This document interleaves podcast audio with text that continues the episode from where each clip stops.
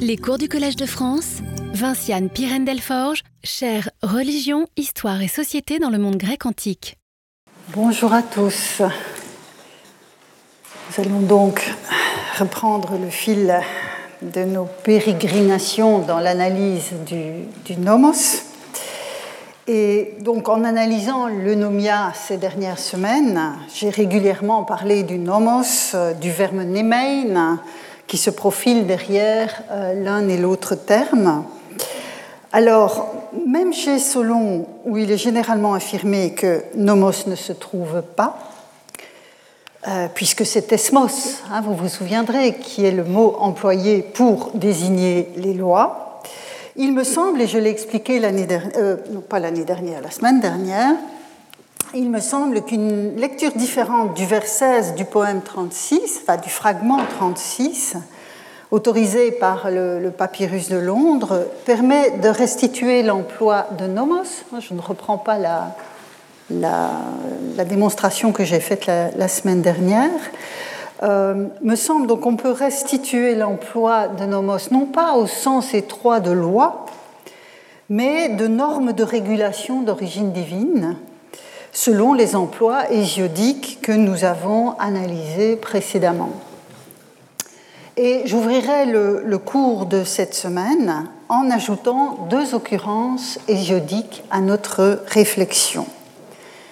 Alors la première occurrence du mot, que nous n'avons pas encore revu cette, cette année, se situe dans la théogonie. Donc je repars un instant euh, dans la théogonie au milieu d'un passage qui est généralement euh, appelé l'hymne Ekat, donc la déesse Ekat. Cette déesse se voit honorée, donc dans le contexte, se voit honorée par Zeus plus que toute autre divinité, nous dit le poète, avec des parts d'honneur associées tant à la terre qu'à la mer et au ciel étoilé. Donc des avantages, je dirais, des prérogatives à large spectre. Et parmi ces nombreux honneurs, dont je passe le détail, qui ne m'intéresse pas ici, se trouve l'invocation systématique de son nom lors des sacrifices. Et, nous dit le poète, et c'est la citation que vous avez à l'écran, les vers 414-416, je lis avec vous, car aujourd'hui, même quand où que ce soit, l'un des humains de la terre, par un beau sacrifice, accomplit selon l'usage, cherche à se concilier la faveur divine, il invoque Hécate. Alors, je n'entrerai pas ici dans les problèmes considérables que pose la compréhension même de l'insertion de ce dit Timna Hécate dans le cadre de la, euh, de, la, de la, théogonie, et notamment cette invocation qui serait systématique et que l'on ne trouve guère hein, dans la pratique des cités. Donc, je n'ouvre pas ce, ce volet-là hein, que, pourrait impliquer la lecture euh, du texte. Ce qui m'intéresse ici, évidemment, c'est l'expression que j'ai mise en grâce dans le grec, à savoir l'expression katanomon. L'expression katanomon, qui est assez banale dans le grec euh, classique, trouve ici son premier emploi. Son premier emploi, donc, dans les textes grecs qui nous ont été conservés. Et elle est susceptible de renvoyer, et c'est la traduction que j'ai adoptée ici, à une pratique régulière, régulée, à une coutume traditionnelle. C'est en général comme cela que l'on euh, traduit euh, l'expression, et ici j'ai privilégié la traduction de selon l'usage. Et donc cette pratique régulière, cette coutume traditionnelle, c'est évidemment ainsi que l'expression est généralement comprise et bien comprise.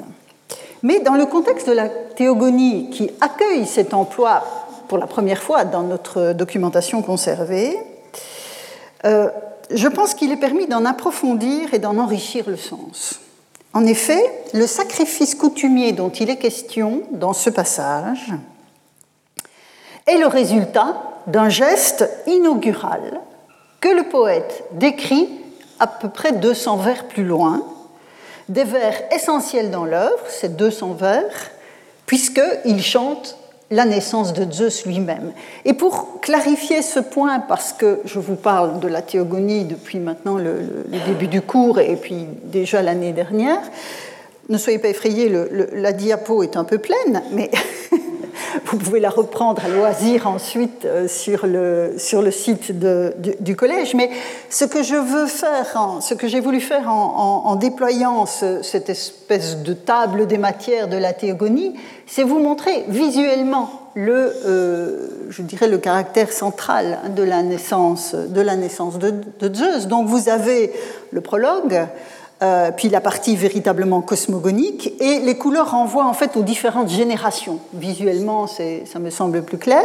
Donc vous avez les premières entités, Chaos, puis Gaïa, puis Eros, puis vous avez Gaïa qui va tirer d'elle-même une série d'entités, dont Ouranos, qui est donc en rouge, puisque c'est en quelque sorte un, enfant de, de, Gaïa, de même que Pontos, que vous avez ici, l'étendue de la mer salée. Vous avez donc différents épisodes, je, passe. Vous avez une première évocation du mythe de souveraineté avec Styx et ses enfants. On en a parlé, je vous en ai parlé euh, un des cours précédents, puisque ce sont les enfants de Styx qui s'associent en quelque sorte à Zeus pour mener à bien son entreprise de conquête du pouvoir. Hein, vous aviez Kratos, vous aviez Bia notamment. Euh, puis vous avez donc euh, ces, différentes intrigues, enfin ces différents moments de, dramatisation euh, qui sont ponctués de généalogie. Enfin, vous avez une alternance entre les, parties racontées et les parties généalogiques, avec notamment, et je vous l'ai mis ici pour que vous voyez où cela se situe, on a donc parmi les, unions des enfants de Gaïa et Uranos, vous avez Phoebe et Koios qui vont avoir deux filles, Leto et Astérie. Astérie qui unit à Persès, lui-même fils de Pontos, qui donnera naissance à Hécate. Donc Hécate, en fait, si on doit s'en tenir à la question des générations, elle est de la génération après Zeus. Puis vous avez cet hymne à Hécate où le catanomon se situe, puis la suite des enfantements de Gaïa et d'Ouranos, euh, des unions des enfants plutôt de Gaïa et d'Ouranos, dont Rhea et Chronos, avec le récit de l'avalement des enfants, et euh, de la mise à l'écart de Zeus protégé par sa mère, et donc la naissance de Zeus. Quand vous regardez, en général, on, hésite entre, euh, on dit la, théogonie contre un bon millier de vers, mais les deux derniers épisodes sont en général contestés, et donc on voit que sur le plan de, de la composition même du poème, la naissance de Zeus est vraiment au centre est vraiment au centre. Et puis, donc, on a ces, ces, 200 vers, et puis la crise prométhéenne à laquelle je vais arriver. La crise prométhéenne avec la définition de la, de la, de la, condition, de la condition humaine, et puis la stasis dont je vous ai parlé les leçons précédentes, cette, cette opposition, hein, cette opposition de Zeus à différents adversaires, les titans, et puis Typhon, ce, dernier rival de Zeus qui est enfanté par, euh, par la Terre. Donc, comme cela, vous avez facilement disponible cette articulation, étant bien entendu que cela ne vous épargne pas euh, de lire l'ensemble du poème si le, cœur vous en dit, parce que c'est évidemment toujours ce qu'il y a de mieux à faire par rapport à ce type de, par rapport à ce type de texte. Et donc, crise prométhéenne. La crise prométhéenne donc, commence, vous le voyez, au vers 534, elle commence euh, quand se décide la place des hommes dans le monde que Zeus doit stabiliser dans une juste répartition des honneurs. Donc on est toujours dans ce, euh, cet arrière-plan de la répartition des honneurs et les hommes font partie hein, de cette nécessité, enfin du tableau général de la répartition des honneurs. Et c'est autour d'un repas et de la répartition des parts que tout repas induit. Hein, souvenez-vous, la daïs euh, dans le, poème de, Solon, hein, ce, banquet qui est, dont le nom même est fondé sur la répartition. Donc on voit bien qu'un repas, c'est forcément une répartition. Donc c'est autour d'un repas et de la répartition des parts que se joue la scène. Alors, à ce moment-là, quand on passe donc du récit de la délivrance de Prométhée par Héraclès à une sorte de flashback sur la crise prométhéenne, le poète, sans transition, avec un, seulement un gare, euh, parle de cette crise. Parle de cette crise et au vers donc 534-537, voilà ce qu'il écrit. En effet, donc, quand les dieux et les humains mortels se séparaient à Méconée, ce jour-là donc, après avoir d'un grand bœuf fait de bon cœur les parts, il, Prométhée, les disposa, cherchant à berner l'esprit de Zeus. Et j'attire votre attention sur le verbe krinein. Krinein, c'est vraiment le verbe de la crise. Hein. Crisis, en grec, au sens grec, c'est ça. C'est une crise au sens d'une séparation, d'une distinction. C'est comme cela qu'il faut comprendre le verbe qui est ici, euh, qui est ici utilisé. Et je vous rappelle que c'est ce même verbe, euh, c'est ce même verbe que l'on trouve dans une série de scènes de portée judiciaire que nous avons déjà vu passer quand je vous ai parlé des, des Thémistès et, des Dicailles. Donc, les implications du verbe en matière de justice sont aussi très intéressantes à prendre en compte. Il s'agit alors de trancher une querelle, de trancher une querelle, et c'est exactement ce qui se passe à l'entame de la crise prométhéenne. Il s'agit à chaque fois, même dans ce cadre-ci, qui est uniquement humain, il s'agit à chaque fois de résoudre un conflit, de mettre chacun des protagonistes à sa place en lui allouant ce qui lui revient le cas échéant. Et donc, on a dans ce passage, hein, je, relis la traduction avec vous, vers 84-87, euh, attendez que je ne me trompe pas dans mes diapos. Non, voilà. Oui, donc on a ça. Et donc ici, vous avez, et ces gens, donc on parle du roi qui va trancher une querelle. Et le roi et ces gens ont tous les yeux sur lui quand il tranche en matière d'arrêt coutumier par des sentences droites. Et vous voyez ici, c'est Crinein avec le dia qui accentue encore cette notion de euh, répartition. Donc, euh, il tranche en matière d'arrêt coutumier par des sentences droites, celui-là sans le moindre faux pas quand il, place, il parle sur la place, a vite fait de mettre un terme aux querelles même grande, il sait euh, s'y prendre. Et donc vous avez à nouveau hein, cette notion de dicaille droite, de sentence droite très importante. Et c'est donc un neikos. Hein. on peut sous-entendre un neikos derrière ce, ce passage. Il faut à un moment donné trancher problème et aboutir à une séparation, au fait de mettre chacun à la place qui lui revient. Et le neikos, avec ce même verbe krinein, revient dans un passage dont j'ai parlé la semaine dernière, euh, dans le cadre de l'issue de, la titanomachie. Et donc ici, au vers 881-885, on a le, constat de la fin de la titanomachie, souvenez-vous, je, relis la traduction, mais quand les dieux bienheureux eurent achevé leur temps de peine et tranché par la force face aux titans le litige des honneurs revenant à chacun, hein, donc vous vous souvenez, ici on a à nouveau le crinein et on a la question des, hommages, des timailles, hein, qui, est, omniprésente derrière ce, ce tableau. Voilà qu'il précède d'être roi, maître et seigneur des immortels sur les sages conseils de la terre, l'Olympien Zeus au vaste regard. C'est lui qui répartit entre eux de bonne façon les honneurs revenant à chacun.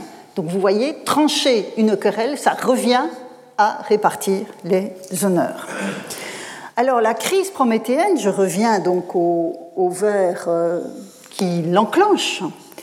La crise prométhéenne parle de la mise à distance des dieux et des hommes, et le cœur du processus, je le disais tout à l'heure, est une répartition de viande, de parts de viande, puisqu'il s'agit hein, de faire les parts d'un grand bœuf. La nature même de ces parts, je n'entre pas dans tout le détail du, texte, ça m'emmènerait trop loin, mais la nature même des parts qui sont faites par Prométhée exprime le statut des uns et des autres. Hein. Vous avez la viande qui est finalement, qui sera, qui aboutira dans l'escarcelle des hommes, c'est-à-dire ce qui est comestible, tandis que les os tomberont dans l'escarcelle des dieux, c'est-à-dire ce qui part en fumée et n'est pas comestible. Mais les hommes, cela traduit la, nature corruptible des hommes et la nature incorruptible des dieux. Ce partage, donc, anticipe non seulement l'opération sacrificielle dont parle l'hymne Hekat, j'y reviens, où les dieux sont mis à l'honneur, mais aussi ce partage anticipe sur toutes les répartitions qui sont au cœur même de la procédure sacrificielle des Grecs dans tous les sacrifices qu'ils accomplissent tout au long de leur histoire. Hein. C'est à la fois un hommage aux dieux et une structuration des hiérarchies internes à la société elle-même. Il y a toujours ces deux, directions, la verticale et l'horizontale, quand on parle de euh, sacrifice. Et donc, je reviens au catanomon du vers 415. Je pense qu'au-delà de la traduction qui est, correcte, hein, selon l'usage, selon la coutume, etc., euh, je pense que cette expression pointe probablement aussi dans une œuvre aussi élaborée que la théogonie vers le partage et la répartition initiale qui en constituent l'étiologie. Ce nomos-là, 200 vers avant la crise prométhéenne, ce nomos-là n'est pas suspendu à la seule longueur du temps et de l'habitude collective il est enraciné dans un moment fondateur où l'ordre du monde se décide au terme d'un partage qui prend place au sein de toute une série de partages dont je vous ai déjà abondamment euh, parlé. Donc, je pense qu'ici, dans cette première occurrence de l'expression dans le cadre spécifique de la théogonie, nomos dépasse, si vous voulez, la seule question de la, ce que j'appelais la longueur du temps et, la tradition. On a ici encore la saveur de la répartition qui commande l'usage de, ce terme. C'est la raison pour laquelle les manières d'être et de faire, hein, qui était une traduction que j'avais pu donner de, de, Nomos, les manières d'être et de faire collectifs, des normes de comportement inscrites dans le temps long, sont susceptibles d'être les plus efficaces. Donc il y a un rapport étroit entre la longueur du temps et l'efficacité, puisque, on le voit ici, cette longueur de temps s'ancre dans un moment fondateur, est susceptible de s'ancrer dans un moment fondateur.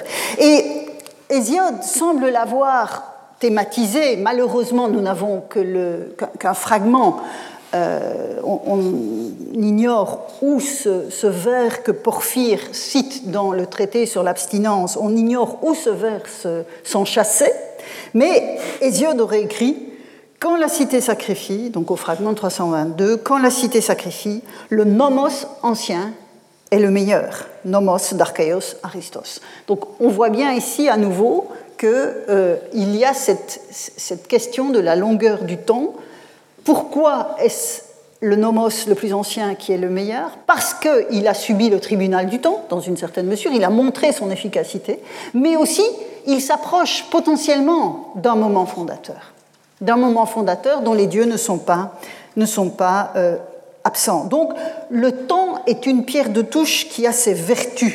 Hein, c'est clair. L'accomplissement continu bénéfique de sacrifices normés prouve son efficacité et sa pertinence.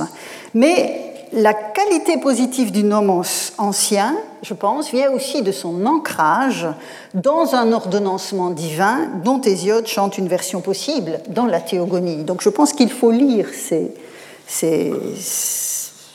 vers euh, en parallèle. Et m'appuyant sur cette référence à l'ordre du monde que je viens de rappeler, je placerai au cœur de la leçon d'aujourd'hui diverses autres références aux nomos de la fin de la période archaïque pour poursuivre et renforcer la réflexion sur la norme religieuse et les questions d'autorité. Alors, on a commencé à voir, je vous ai remis la diapo sous les yeux tout à l'heure, on a commencé à voir se dessiner la force du nomos, hein, le kratos nomou, et de Solon, si j'ai raison, de euh, corriger le vers 16 du fragment 36. Et pour poursuivre cette investigation, je vais m'attaquer à deux monuments, Héraclite et Pindare. Pindare, ce sera pour la semaine prochaine. Aujourd'hui, c'est Héraclite. J'ai beaucoup hésité, je ne vous le cacherai pas, avant de décider de lire avec vous quelques fragments d'Héraclite, un auteur que l'on situe à la charnière entre le 6e et 5e siècle avant notre ère. J'ai hésité parce que cet auteur, placé dans le corpus des philosophes dits présocratiques, ne se laisse pas facilement approcher et saisir. Bien sûr, l'œuvre est fragmentaire, ce qui est une partie du problème. Mais quand bien même l'aurions-nous conservé intégralement, l'œuvre d'Héraclite resterait sans doute passablement obscure. Les interprètes les plus autorisés de la philosophie présocratique, dont je ne suis pas, offrent de cette pensée des lectures contrastées, voire contradictoires, et je n'ai vraiment aucune prétention à arpenter d'un pas davantage assuré que euh, ce, terrain quelque peu miné. Néanmoins, néanmoins, après toutes ces précautions oratoires,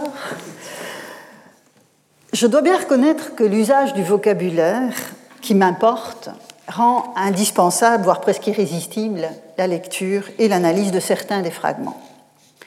Plusieurs, d'entre eux parlent de nomos, et donc j'ai finalement pris le parti d'en discuter. Je commencerai par deux de ces textes, et un troisième arrivera euh, un peu plus loin, et vous allez pouvoir vous rendre compte tout de suite de la difficulté évidemment de ces fragments qui sont hors contexte euh, et, souvent extrêmement euh, lapidaires. Voilà le genre de sentence auquel la poésie d'Héraclite nous confronte. Donc, j'ai conservé la, numérotation de l'édition classique de Dilskrantz. Et donc, vous avez au fragment 44 cette affirmation il faut que le peuple combatte pour le nomos comme pour un rempart. Voilà, première affirmation où l'on a le nomos au milieu de cette assertion. Alors, deux remarques sur cette affirmation, et je reviendrai de façon récurrente sur, euh, sur ce fragment. Un, le nomos doit être défendu par le peuple, ce qui en fait un bien commun. Premier constat. Deuxième constat, si l'on prend au sérieux la comparaison effectuée avec le rempart, hein, la muraille, en l'occurrence de la cité, le nomos a une vertu protectrice, à l'instar de ce qu'une muraille confère à une cité et donc à la communauté qui l'habite. Le singulier nomos, vous voyez qu'ici on a un singulier, peut évoquer ici, selon un usage du mot que l'on a vu précédemment, le mode de vie normé d'une communauté, autant de manières d'être et de faire, pour reprendre ma traduction, des manières d'être et de faire établies, qui assurent au groupe son intégrité, son identité, sa continuité. Même si Héraclite écrit donc plus tard que Solon, hein, nous sommes là euh, quelques décennies plus tard, la notion de loi parce que vous marquez, je n'ai pas traduit. La notion de loi, si, on l'entend comme codification légale, est probablement réductrice. Nomos pourra désigner, bien sûr, et ce sera notamment le cas à la fin du 5e siècle, j'en ai parlé l'année dernière, nomos pourra désigner ce que nous appelons des lois écrites, hein, une forme de codification, mais le terme est bien plus large à ce moment de ces, euh, de usages.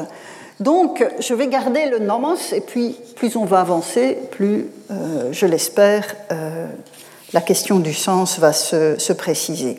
Donc, voilà une première assertion d'Héraclite. Un autre fragment qui porte le numéro 114 dans l'édition de Dilskrantz permet d'affiner ce point davantage encore et va nous amener au cœur de, des préoccupations qui sont les miennes maintenant depuis plusieurs semaines. Donc voici la première affirmation de ce fragment. Il y en a trois qui s'enchaînent et que nous allons envisager les unes après les autres. Première affirmation, je traduis donc le, texte et puis je, vais en analyser certains aspects du grec, parce qu'il y a un jeu de mots là qui est incompréhensible dans la traduction. Donc je lis avec vous, ceux qui parlent avec intelligence, il faut qu'ils s'appuient sur ce qui est commun à tous, de même que sur le nomos, une cité, et beaucoup plus fermement. Donc voilà la première partie. Si je mentionne l'article de Alexander Mourelatos, euh, c'est parce que c'est son analyse du fragment qui m'a conduit à certains choix de traduction. Alors, impossible à rendre en français, ce jeu en grec sur le xuno, donc avec intelligence, ceux qui parlent avec leur tête, si vous voulez, et le xuno, xunos, qui est un, adjectif euh, de saveur archaïque, qui signifie commun. Et donc on voit bien qu'il y a un jeu de mots, si vous voulez, un jeu de sonorité dans ce fragment sur le xuno et le xuno. Ça a été remarqué de, longue date. Euh, et cet adjectif xunos, et on le verra, va progressivement, dans le cours de l'histoire de la langue, céder la place à koinos, qui signifiera commun de façon assez, assez récurrente par, la suite. Xunos tendant à devenir un archaïsme. Et donc, l'un et l'autre, xunos et, koinos, se traduisent par commun. L'auteur donc joue sur les mots, comme on le voit, c'est ce que j'ai souligné, joue sur les mots pour exprimer que le discours intelligent est en étroite relation avec ce qui est commun, puisque le commun en est la condition d'énonciation. Et un autre fragment, puis je vais revenir à celui-là, hein, je vous ai dit qu'il y avait plusieurs assertions qui, se succédaient, euh, un autre fragment permet de comprendre, je pense, ce qu'Héraclite comprend, enfin entend par là. Vous voyez le genre de choses auxquelles on a affaire avec Héraclite. Hein. Donc, fragment 113, le fait de penser est commun à tous. Xunon, encore une fois, estipacito phronein. Et en suivant Arnaud Massé dans un très intéressant article qu'il a publié dans un dossier des Annales en 2014, j'ajouterai à la réflexion le fragment 116 où Héraclite énonce ceci À tous les hommes, il revient d'avoir part au fait de se connaître soi-même et de penser sagement. Donc on voit bien que là, on a des sortes de gloses, si vous voulez, dans ces deux fragments. En tout cas, j'en fais des gloses, ce n'est probablement pas ce que euh, Héraclite lui-même en faisait, mais elles peuvent nous servir à nous pour réfléchir sur le fragment 114. Et donc ici, on voit bien que le commun et le, le fait de penser sont étroitement reliés. Je reviens au fragment 114 et à la comparaison que Héraclite introduit. Donc je relis. Ceux qui parlent avec intelligence, il faut qu'ils s'appuient sur ce qui est commun à tous. De même, hein, là on a l'ouverture d'une comparaison, de même que sur le nomos, une cité est beaucoup plus fermement. Donc, le discours intelligent doit trouver sa force en s'appuyant sur ce qui est commun, c'est-à-dire partagé par tous les humains, et on l'a vu dans les deux fragments précédents, c'est la pensée, la réflexion, voir le logos comme tel, qui est central chez Héraclite. Et je vous montre juste cet autre fragment sur lequel je ne vais pas m'apesantir, mais pour soutenir l'affirmation que je viens de d'énoncer. Dans le fragment 2 qui a été cité, donc vous le voyez à l'écran par Sextus Empiricus, euh, et ce fragment est compliqué parce que Sextus Empiricus doit expliquer à ses lecteurs ce que veut dire xunos, parce qu'ils ne comprennent plus, ce n'est plus dans la langue commune, si je puis dire. Euh, et donc il est obligé d'expliquer que xunos, en fait, c'est koinos, mais le problème c'est que dans la transmission du fragment, la glose de Sextus est venue se mêler à ce que l'on peut estimer être le texte d'Héraclite, d'où ces crochets et cette complication dans la transmission. Mais soit, euh, ça vient juste renforcer ce que je vous disais sur xunos. Donc, Héraclite aurait écrit, selon Sextus Empiricus, c'est pourquoi il faut suivre ce qui est xunos, c'est-à-dire koinos, car xunos signifie koinos, voilà la glose.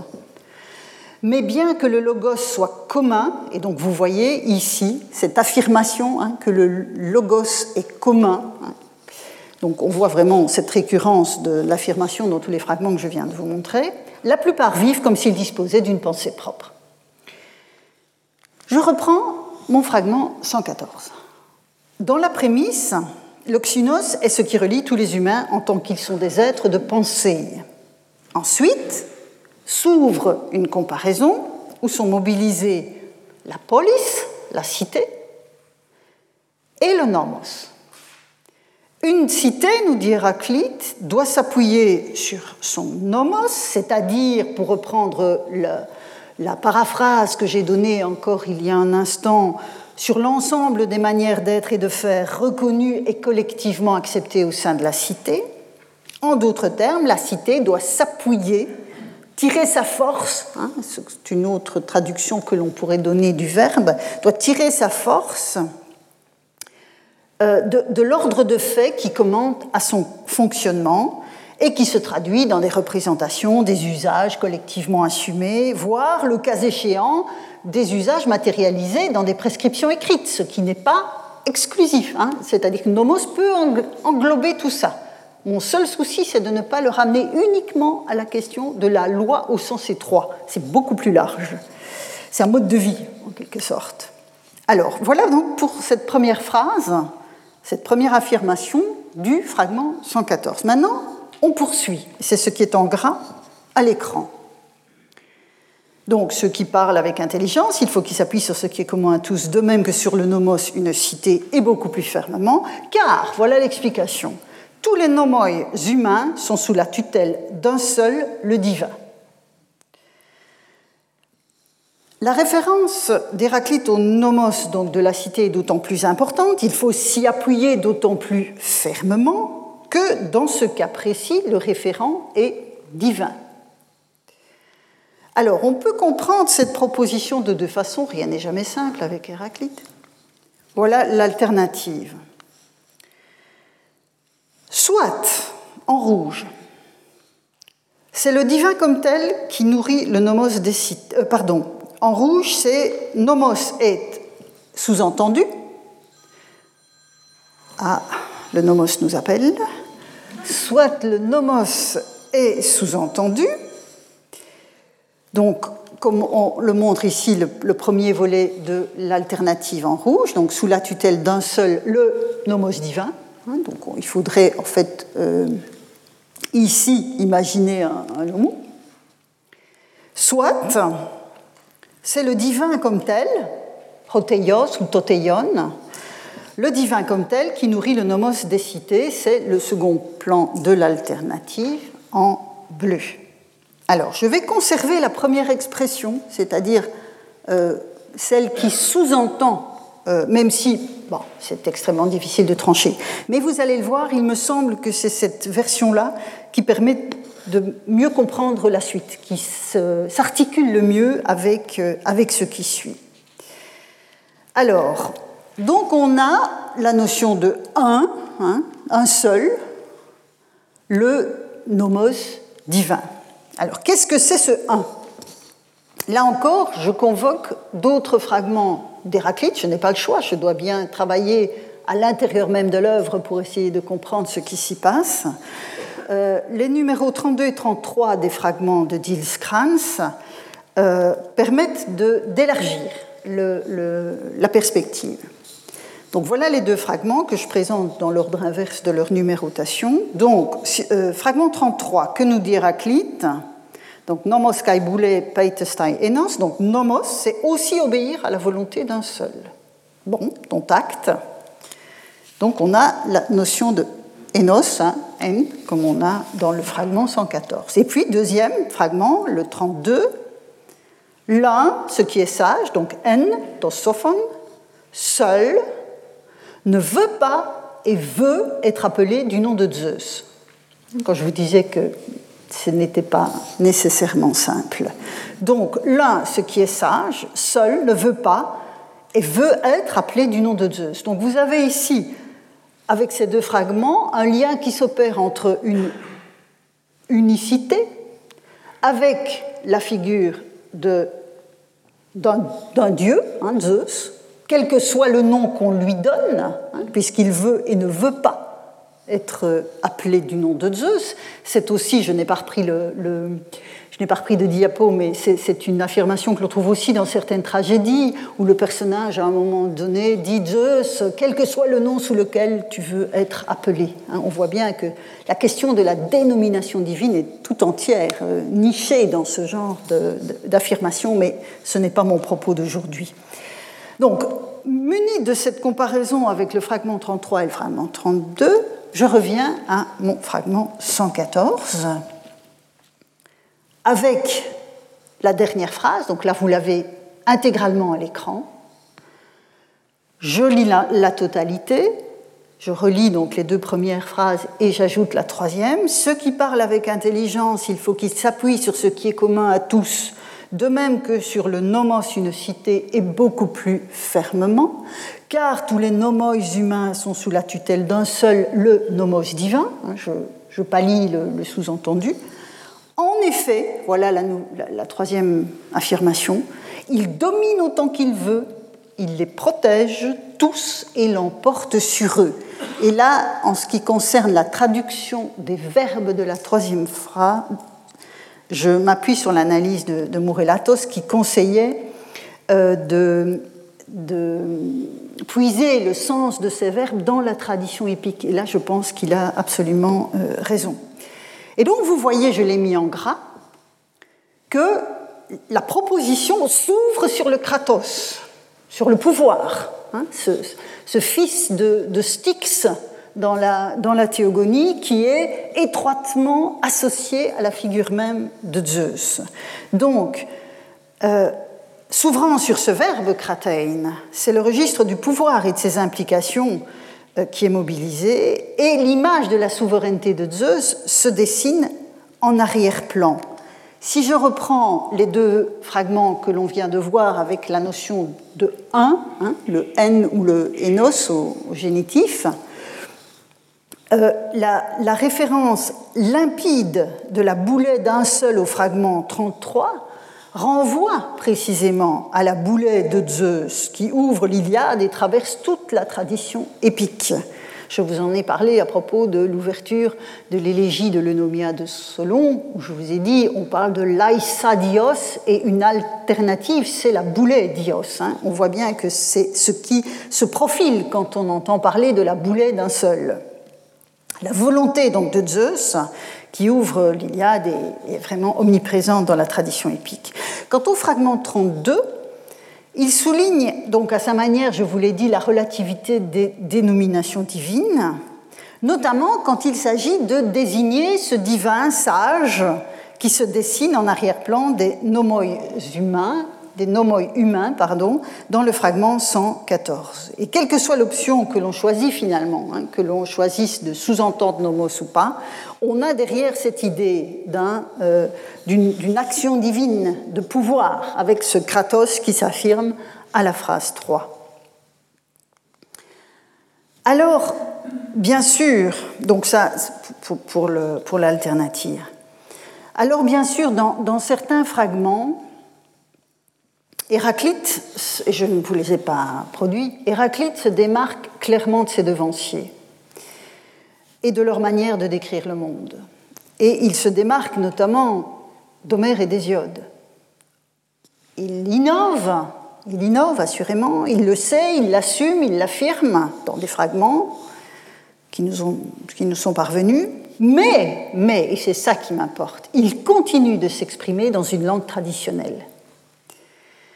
Et c'est ce travail sur la tradition qui m'intéresse, comme je vous l'ai montré aussi à propos de Solon, afin de percevoir des représentations partagées, même si elles sont recomposées, même si elles sont repensées dans un projet qui est différent. Hein, c'est pour ça qu'on associe évidemment Héraclite à la philosophie présocratique, parce que son projet n'est pas nécessairement celui des poètes antérieurs et qu'il s'en démarque, mais il se saisit de cette tradition, il la travaille. Or, les fragments que nous venons de passer en vue, euh, les fragments laissent pressentir la conception d'un nomos divin qui soutient en quelque sorte les nomoi humains. les, nomoi humains, j'y arriverai. Euh, et c'est ça que, que, je retire de, de, cette analyse. Ces derniers, à leur tour, donc les nomoi humains, assurent la stabilité des cités, comme le fait aussi le rempart qui doit assurer la protection euh, de la communauté et pour lequel il faut se battre. Hein. Je, ne fais rien que de euh, gloser les, fragments que nous avons vus. Et une telle conception de l'ordre du monde peut être avantageusement mise en regard, me semble-t-il, de ce que nous avons vu jusqu'ici de l'eunomia, même si le terme n'apparaît pas hein, chez Héraclite. Eunomia en tant que principe de bonne organisation, mais aussi en tant que puissance divine. C'est-à-dire ce rapport, voyez, entre une manifestation dans le monde et l'action divine que l'on peut euh, associer étroitement euh, à cet état des choses et à cette action. Pour le dire en d'autres mots, on perçoit aussi dans ce fragment d'Héraclite l'indissociable relation entre les comportements humains et un arrière-plan divin.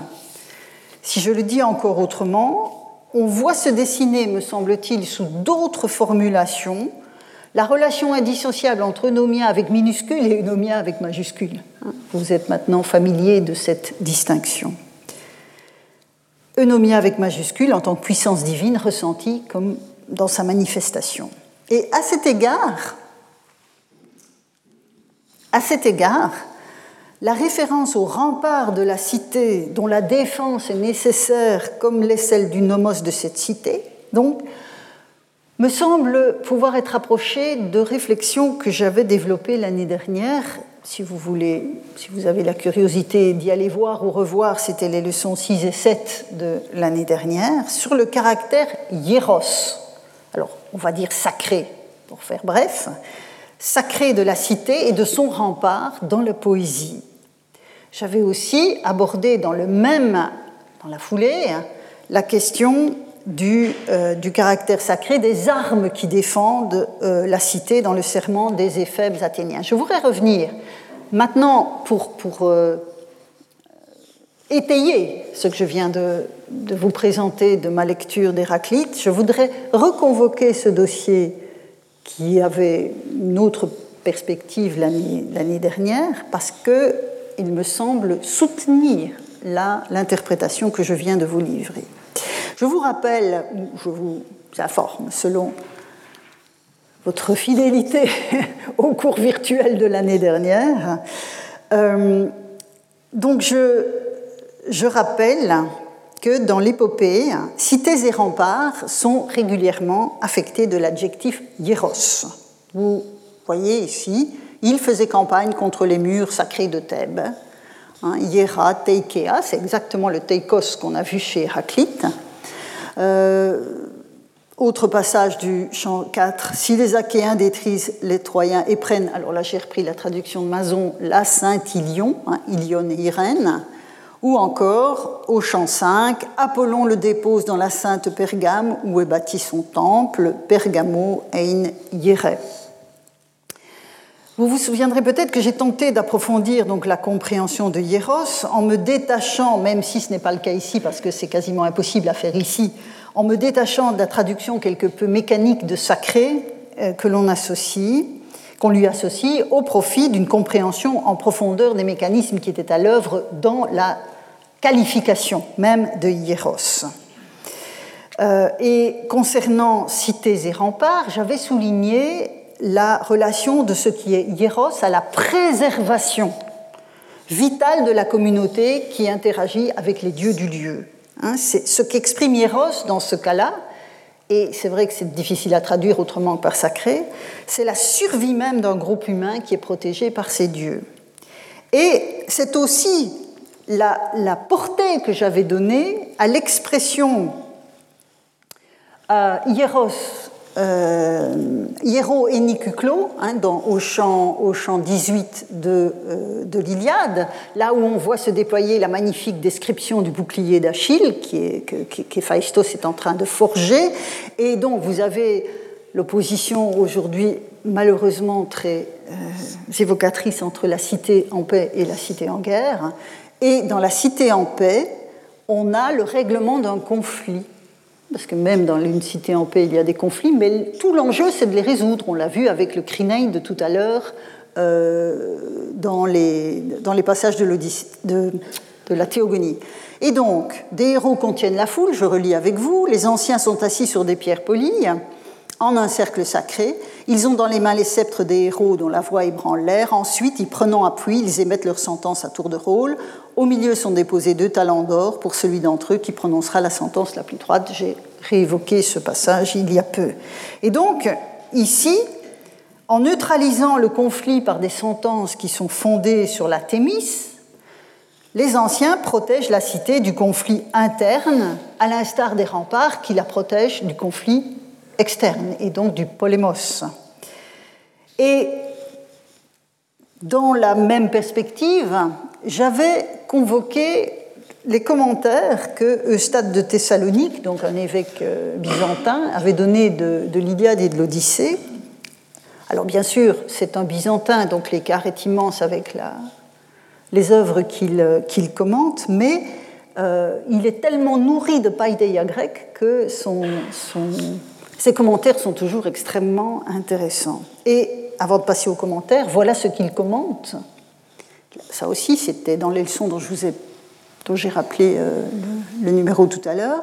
Donc dans l'Iliade, vous avez ce moment euh, vous avez donc au, dixième chant de l'Iliade, Agamemnon parle à Ménélas pour qu'il mobilise toutes les forces achéennes face à la menace troyenne qui est particulièrement grandissante à ce moment du récit. Et il dit, Agamemnon, moi j'irai vers le divin Nestor, le pousser à se lever, s'il le veut, voir la troupe sacrée des gardes et leur faire des recommandations. Donc vous avez ici Hieron, Telos la troupe sacrée des gardes. Et l'autre vers, qui est au chant 24 cette fois-ci, euh, au chant 24, quand Hermès doit faire sortir, le dieu Hermès doit faire sortir Priam du camp des Achéens, où il est venu réclamer le corps de son fils. Et donc, en son cœur, Hermès médite comment conduire le roi Priam loin des nefs, échappant aux yeux des gardes sacrés. Et donc, vous avez de nouveau Hierous, puis Laurus, l'expression qui peut sembler curieuse, cette association entre la protection et la sacralité. Or, quel est le commentaire de Stat Je le relis avec vous. Je lis enfin, la traduction. On sait également que, comme ailleurs, le contingent des gardiens est appelé Hieron Telos. Ainsi dit-il ici aussi, comme Hermès, et là il cite le vers du chant 24, conduit le roi Priam loin des nefs en échappant aux yeux des gardiens sacrés. Donc Eustat a bien fait le rapport entre les deux passages, en disant on est dans le même cadre de signification. Il les appelle hieroi, poursuit Eustat, pour exprimer leur vigilance et leur attention à la communauté. Et vous voyez, je l'ai mis ici en, grâce, Huper tu koinu. On koinos à ce moment-là, évidemment, on n'a plus que sunos. Euh, leur attention à la communauté, comme on dit également des cités, qu'elles sont hiéra. Donc il fait le rapport entre les trois, entre le passage du chant 10, le passage du chant 24 et toutes ces occurrences où les cités elles-mêmes sont dites sacrées.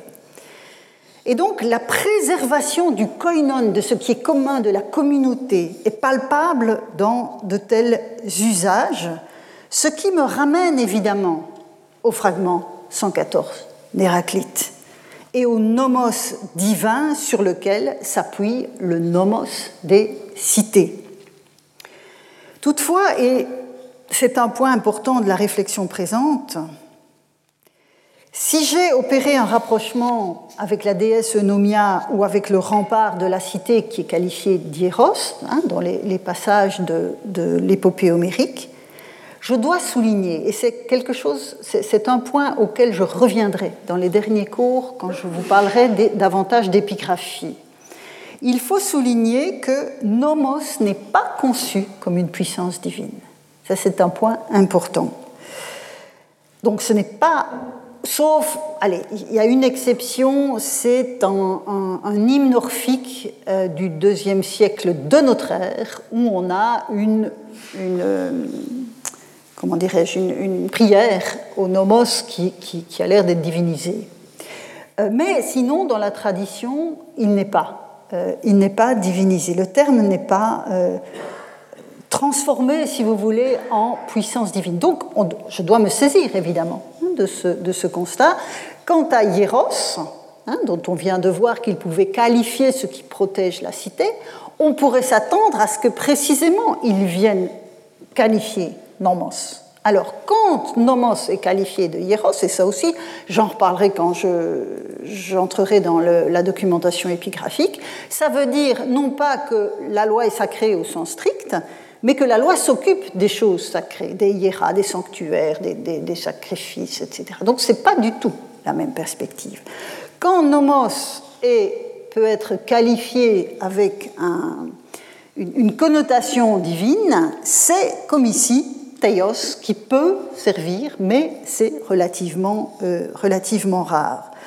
Donc les nomoi ne sont pas conçus comme des puissances divines et ne sont pas qualifié de hieroi. Et encore une fois, c'est un constat auquel je, euh, je vais revenir. Mon dernier point, je voulais annoncer, ce sera le serment des éphèbes, justement. Mais sur un point que je n'avais pas abordé de façon aussi euh, directe l'année dernière. Donc j'avais évoqué l'année dernière, toujours dans le même registre de ce que je viens de dire à propos du commentaire de Stat, j'avais évoqué cette partie du, du, serment hein, avec les armes sacrées. En quoi est-ce qu'elles sont sacrées? Non pas qu'elles aient été consacrées au Dieu, mais dans la même logique que ce que l'on vient de voir sur les gardes sacrés, la troupe sacrée des gardes, euh, c'est-à-dire ce rapport à la préservation de la communauté. En tout cas, je ne vois pas comment on peut le comprendre, euh, comment on peut le comprendre autrement. Euh, donc voilà pour le, serment. Et puis après, on a cette référence aux lois, dont j'avais déjà un peu parlé à propos de l'usage même du mot tesmos. Mais ce que je veux analyser aujourd'hui avec vous, c'est la manière dont sont qualifiés les tesmoi.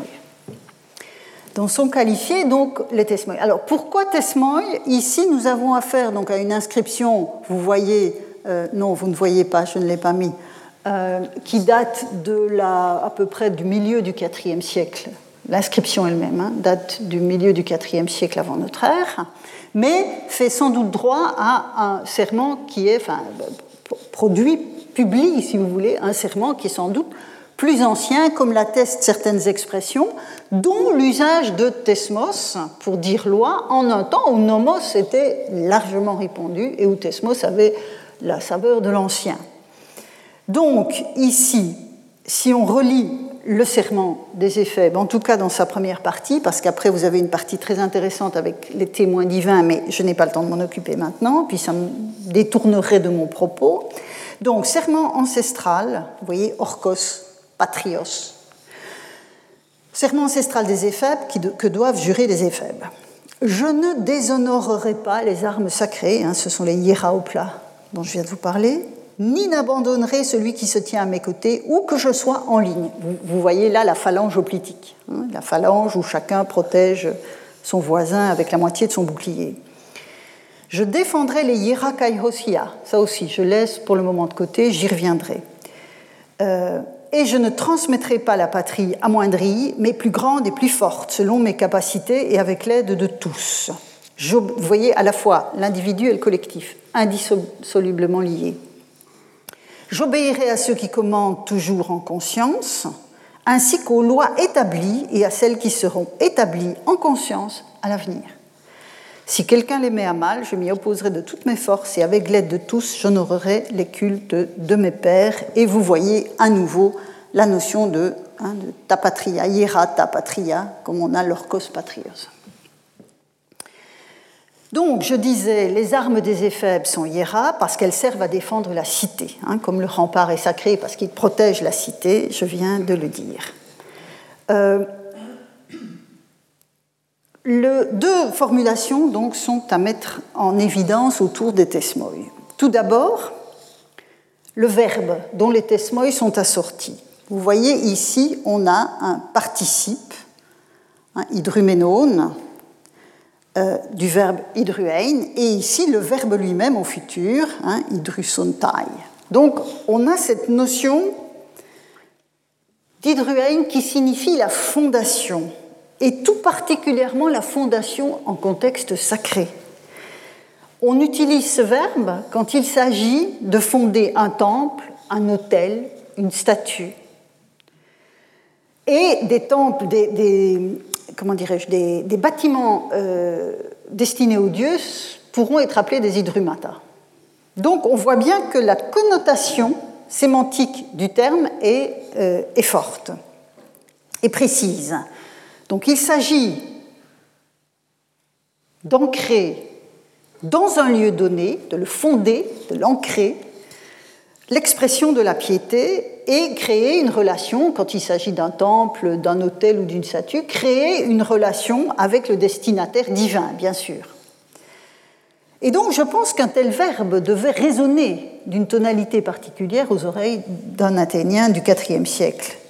car habituellement, d'autres, en tout cas au IVe siècle, d'autres expressions étaient privilégiées pour parler des lois établies. Je vous donne deux exemples, et la, semaine prochaine, je reviendrai sur, euh, sur l'un des deux exemples. On parlait au IVe siècle davantage de nomoi, donc euh, keimenoi, ou de nomoi, mais c'est plus rare, euh, katestotes. Donc vous avez hydrumenois, on, ne l'a pas, on ne le trouve pas. C'est vraiment le, serment des éphèbes de ce point de vue est tout à fait spécifique, tout à fait particulier. Donc, des tesmoi hydrumenoi, comme dans le serment des éphèbes, mobilisent un référentiel beaucoup plus concret que les, les nomoi qu'on vient de voir, à savoir l'ancrage dans le sol l'ancrage dans le sol, l'association étroite avec la terre de la patrie et donc les institutions et les dispositions légales qui le soutiennent. Et je vous renvoie pour cela aux réflexions sur les usages de Thesmos que j'avais présentées l'année dernière dans l'épigraphie. Donc ça, c'est le premier point dans ce texte, l'usage de ce verbe associé au Thesmos. Vous avez là une, connotation de, je dirais, de je, n'irai pas jusqu'à la sacralisation, mais en tout cas, on est dans un registre qui montre, euh, qui, relève de ce champ sémantique-là. Deuxième formulation que je veux mettre en exergue, vous l'avez sous les yeux ici, c'est emphronos. C'est un adverbe qui qualifie donc tant le commandement futur des stratèges que l'action législative à venir, puisque vous voyez qu'on l'a deux fois. On l'a deux fois. Alors, vous aurez reconnu, j'imagine, le champ sémantique du verbe phronéo qu'on a vu tout à l'heure, hein, la phronésis, la pensée. Euh, on a vu quelques occurrences chez Héraclite tout à l'heure. Et donc, les éphèbes jurent de suivre des commandements sensés, qui ont été réfléchis. Hein, c'est ça que ça signifie. Quant au tesmoi, on voit bien que emphronos n'apparaît pas pour les premiers, c'est-à-dire ceux qui ont été déjà éprouvés par le temps qui a passé, hein, c'est le tribunal du temps, la pierre de touche du temps que j'évoquais tout à l'heure à propos du catanomone. Donc, ils n'ont pas encore été soumis au tribunal du temps. ceux qui sont, pardon, ceux qui viendront, les tesmois qui viendront, eux devront avoir été établis avec la même conscience et la même prudence que les tesmois du passé qui ont déjà passé cette épreuve du temps. Donc vous voyez qu'il y a là une, une nuance, hein. c'est-à-dire qu'on a encore une fois la présentation de cet euh, ancrage dans le territoire, ancrage dans la communauté, qui fait du référent même des lois quelque chose qui dépasse euh, le, moment de son, de son émission elle-même. Et pour conclure, je reviens une dernière fois au fragment 114 d'Héraclite. Donc il atteste que le nomos de chaque cité, en tant qu'ensemble de comportements normés, voire ensemble des principes régulateurs de tels comportements, peuvent être conçus sur un arrière-plan divin, à savoir l'ordre du monde que manifeste la boulet de Zeus c'est le monde ordonné sous l'égide de Zeus, au sens d'un pouvoir qui ordonne, hein, c'est-à-dire qui met en ordre et qui donne des ordres, hein, puisque ce sont les deux sens du mot. Et les vers de Pindar, puisque je vous ai dit que j'allais m'attaquer à deux monuments, Héraclite c'était pour aujourd'hui, Pindar ce sera la semaine prochaine, donc les vers de Pindar qui parlent explicitement de nomos basileus vont également nous conduire dans cette voie mais là, ce sera pour la semaine prochaine. Merci pour votre attention. Retrouvez tous les contenus du Collège de France sur www.colège-2-france.fr.